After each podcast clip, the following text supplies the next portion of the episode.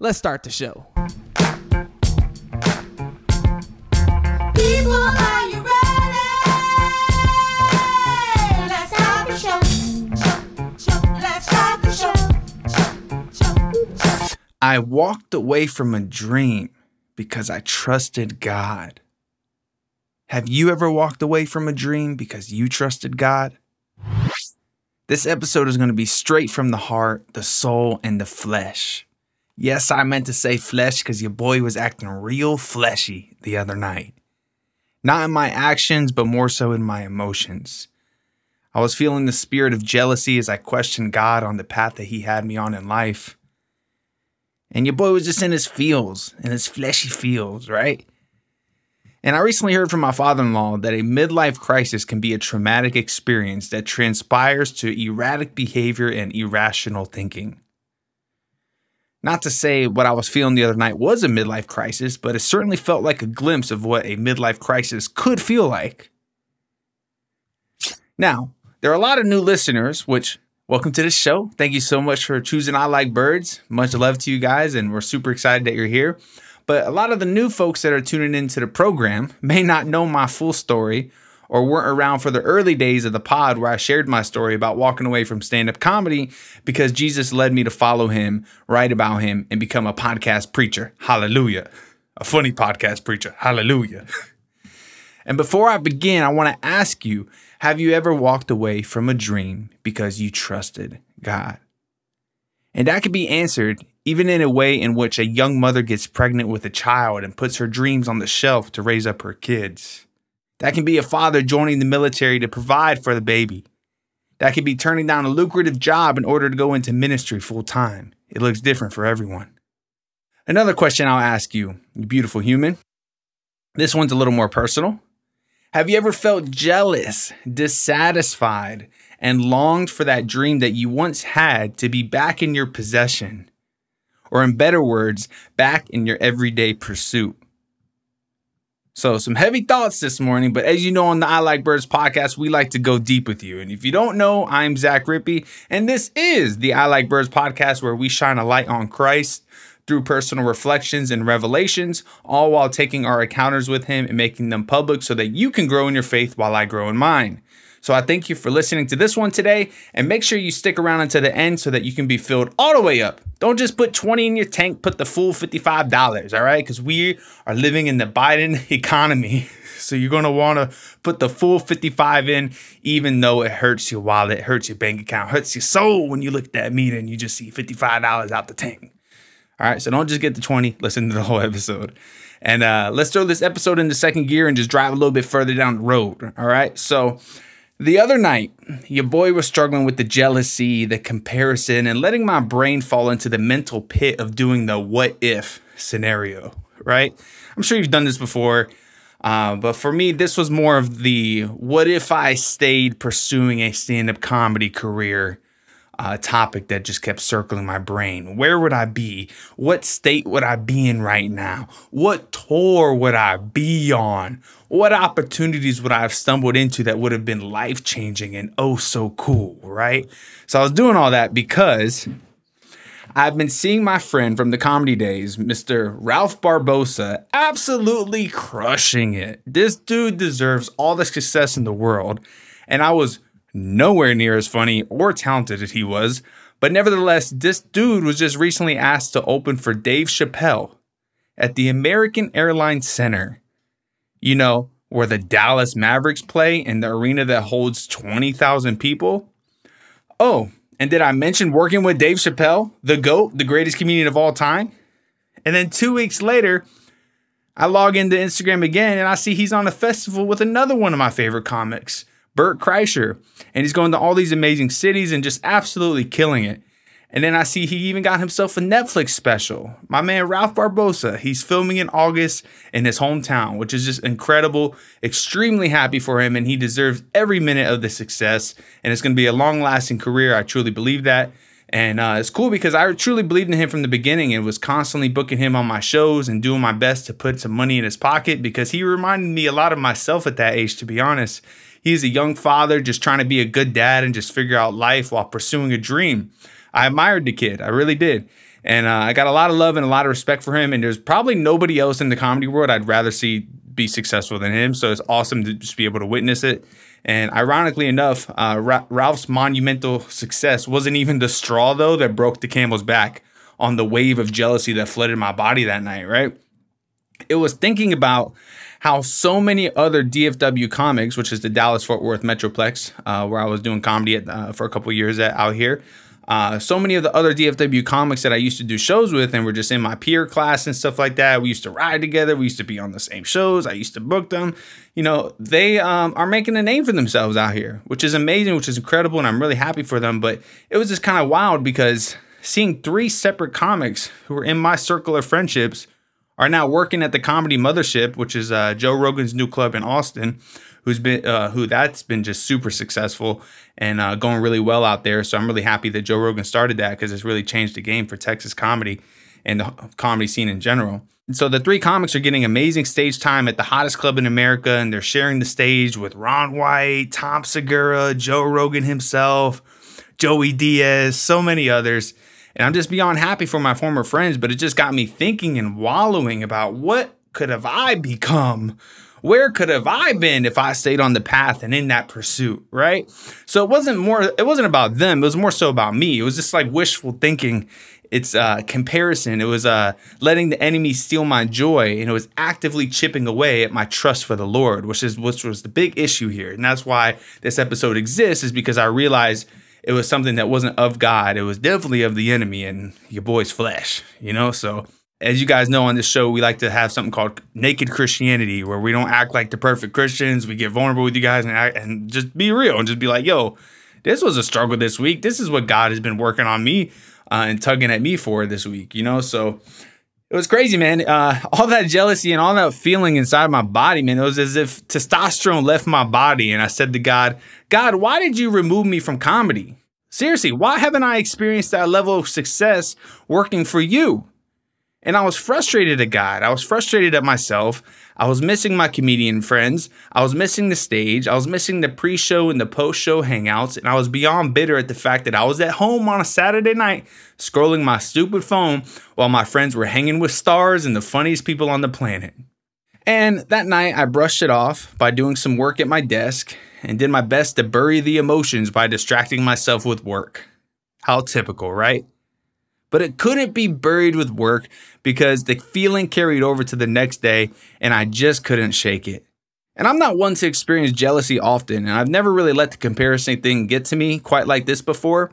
So I decided to humbly share the feeling with my wife the next morning at the breakfast table. Catherine spit out some wisdom at the perfect time, and she said, God had to use that time to give you a new heart. All those three years you've been away, He had to give you a new heart. You used to do comedy for the wrong reasons, and maybe he'll call you back into the comedy game one day once he's finished building up your character and showing you who you serve. Whew, my wife is good, bro. She's good. She knows exactly what I needed to hear, and she gave me that wisdom that only she could give. And my fleshy emotions about it clouded my vision of all that God has done for the last three years. My fleshy desires blocked out the blessings of God. I missed the art form of stand up without a doubt, and I still do currently. But I more so felt the emotion of what could have been due to the trajectory I was on when I walked away. COVID closed the door on the comedy uh, career, and when the door opened back up, God told me to stay with Him. And looking at it now with clear eyes and a spirit filled perspective, hallelujah, I see how much of a blessing it is that I'm not in that world as much as I used to be. It was the world, it was tempting, it was dark, and it was definitely cutthroat. And I loved the stage, but I hated the politics. I love making people laugh, but I hate trying to get that stage time to make people laugh. I was gone from my family five to six nights a week, and you know, I missed a lot of my second son's first year of life. Malachi, I missed a lot of his life for the first nine months. I was gone so much. It's like I missed so much. It was crazy. And my life revolved around comedy instead of revolving around Christ. And that's the big thing right there. That's the thing that's in bold on my notes. My life revolved around comedy instead of revolving around Christ. And even when I was with my wife and my children, my mind would be thinking of ideas and shows and setups and punchlines and premises and everything else except the person in front of me. I would have been a father who was rarely home, a father who loved to entertain people more than he loved to train his children, a husband who loved the praise of fans more than the love and adoration of his wife. And God had no choice but to give me a new heart, and if he didn't, comedy may have been the thing that would have led to my destruction. Because there are no rules when you're a comedian. You can say what you want, you can drink what you want, you can think what you want, and it's freeing, but not all freedom is a good thing. As Peter tells us, live in freedom, but do not use your freedom as a cover up for evil. Live as servants of God. 1 Peter 2:16. And boy, is the enemy a liar, because I am successful with or without comedy. And I'll tell you why. I'm talking to you and I'm talking to me. First and foremost, I have Jesus and I wear the jersey of Christ proudly. Being chosen by Christ is the biggest flex in all of history. Just ask Paul, Peter, and my main man, John. I am successful without comedy because I have a wife who's an absolute fox, fox and is the most gracious woman I've ever known. She loves me better than a million fans could, and who needs Dave Chappelle? She lets me open up for her from time to time, too. I'll wait for the people in the back to get that one. Lord, I repent if that was too far, but had, had, to, throw a little joke in there, you know, for, for the real ones. You know, I'm married. I'm allowed to make that joke, right? I don't know. I don't know the rules on on uh, those type type of jokes um, in the Christian world, but we'll let it fly. We'll let it fly, right? And I'm successful without comedy, right? I have three insanely adorable children who are absolute hams. They bring me joy. They jump up and down when I come home, and they need me more than any comedy club could ever need me. I'm successful without comedy. I wrote a book that glorified Christ and opened up the eyes of the readers to the truth about Africa and humanity's need for a savior. I have a podcast that has reached over 85,000 people in the last year alone on YouTube. Praise God for that. He's using me to reach people for his glory, and that's better than any opportunity any man could ever give me. I live on an abundance of land with my amazing family, and I'm maturing in Christ in every season. I have a great church, I have great friends, and I know how to grill some mean chicken on the grill, y'all, with some barbecue. Like, yo, I'm next level on that grill recently, so I just want to throw that into the mix for the people in the back. So, yeah, man, success looks different for everyone all four of those comedians that I mentioned aren't married. And I found myself asking and pondering the question I wonder if they, on a Saturday night, when they're done opening up for Dave Chappelle, are scrolling their phone and see a picture of my wife and I pop up and they start feeling a little type of way about it, right? So everything is subjective outside of the absolute truth of God. Let me say that again because this is real and I had to double fact check this, sent this to a couple friends to make sure this statement rang true. Everything is subjective outside of the absolute truth of God. So we have to remember that, right? And it's easy to get in our feelings when we don't have God's truth fresh on our minds. That's why we're, we're called to renew our minds daily. So once I left the breakfast table that morning after talking to my wife and she spit out that perfect wisdom at the perfect time, I decided I'm going to be grateful for the life I am living and I'm going to go to church and I'm going to worship God for closing that door and giving me the strength and the courage to walk away from a dream in order to trust Him with my life. I'm going to thank Him for allowing me to be obedient. I'm going to just, it's a daily surrender. Truly, being a Christian is a daily surrender. I have to give my life and my desires back to Him in all seasons. I'm gifted with the ability to make people laugh. God may have closed the door on stand up comedy, but He didn't close the door on being funny. I can forever be a funny podcast preacher and a comedy writer for the speeches and the scripts and the books that I write. There's no reason for me to wallow in what could have been when God is actively doing so much in my life and your life as well, beautiful human.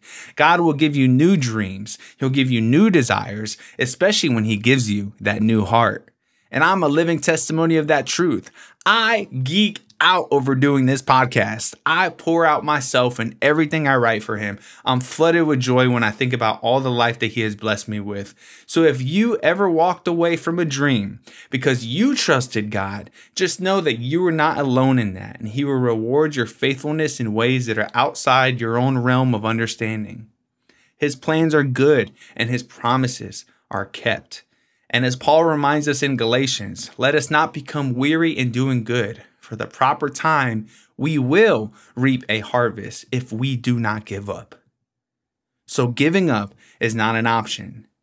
You rarely get further ahead in life by starting over, and I had to ask myself this question Is being a voice for Jesus a calling or a holy command?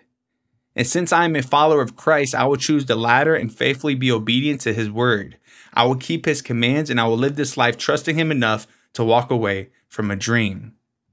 So I ask you, beautiful human, my friend, fellow believers in Christ, are you willing to do the same? Thank you so very much for being here. This episode is beyond special to me as it's super personal. I've learned along the journey that vulnerability is the best way to connect with people, and in doing so, we have seen the fruit of that on this show. I strive to keep it real, raw, and organic. Naked Christianity is what wins souls for the kingdom, and I'm on a mission to do that by being a voice for Jesus on this podcast, on my social medias, and on my everyday interactions with humans. Help me reach more beautiful humans and share this with as many people as you can think of and encourage them to listen until the end. Tell them to put the 55 in the tank and not just the 20. If it's your first time here, please subscribe on whatever app you are listening on. And if you're a long-time listener and you want to be better involved with this ministry, I highly encourage you to partner with us on Patreon. You will not only be a huge financial blessing to our ministry, but you will also receive early access to episodes, participate in our community conversations, and get to ask questions that will be answered on future episodes.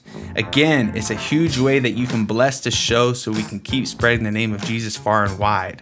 Thank you so much for all who have already joined, and an even bigger thank you for all those who are taking the time to pray for our ministry. Thank you so much to Aaron Rocamontes for partnering with us and just being a true light for us in this last season of life. Go check him out on social media. He's been uplifting in so many ways, and it means so much to me that you guys support us, and I can tell that God's hand's been on us big time. His spirit is guiding our show, and we hope that you feel that as a listener.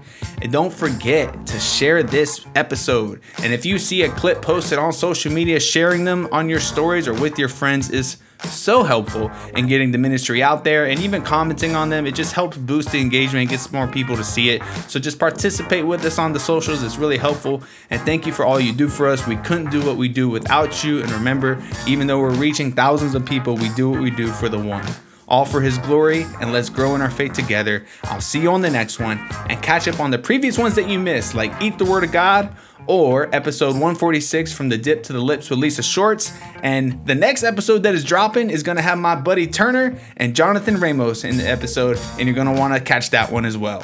So I love y'all. Have a blessed week of life and trust God, man. That's all I got to say. Trust God that even if you have to walk away from a dream, in doing so, He's going to reward that faithfully. All right, love you guys so much, and thank you so much for being here today.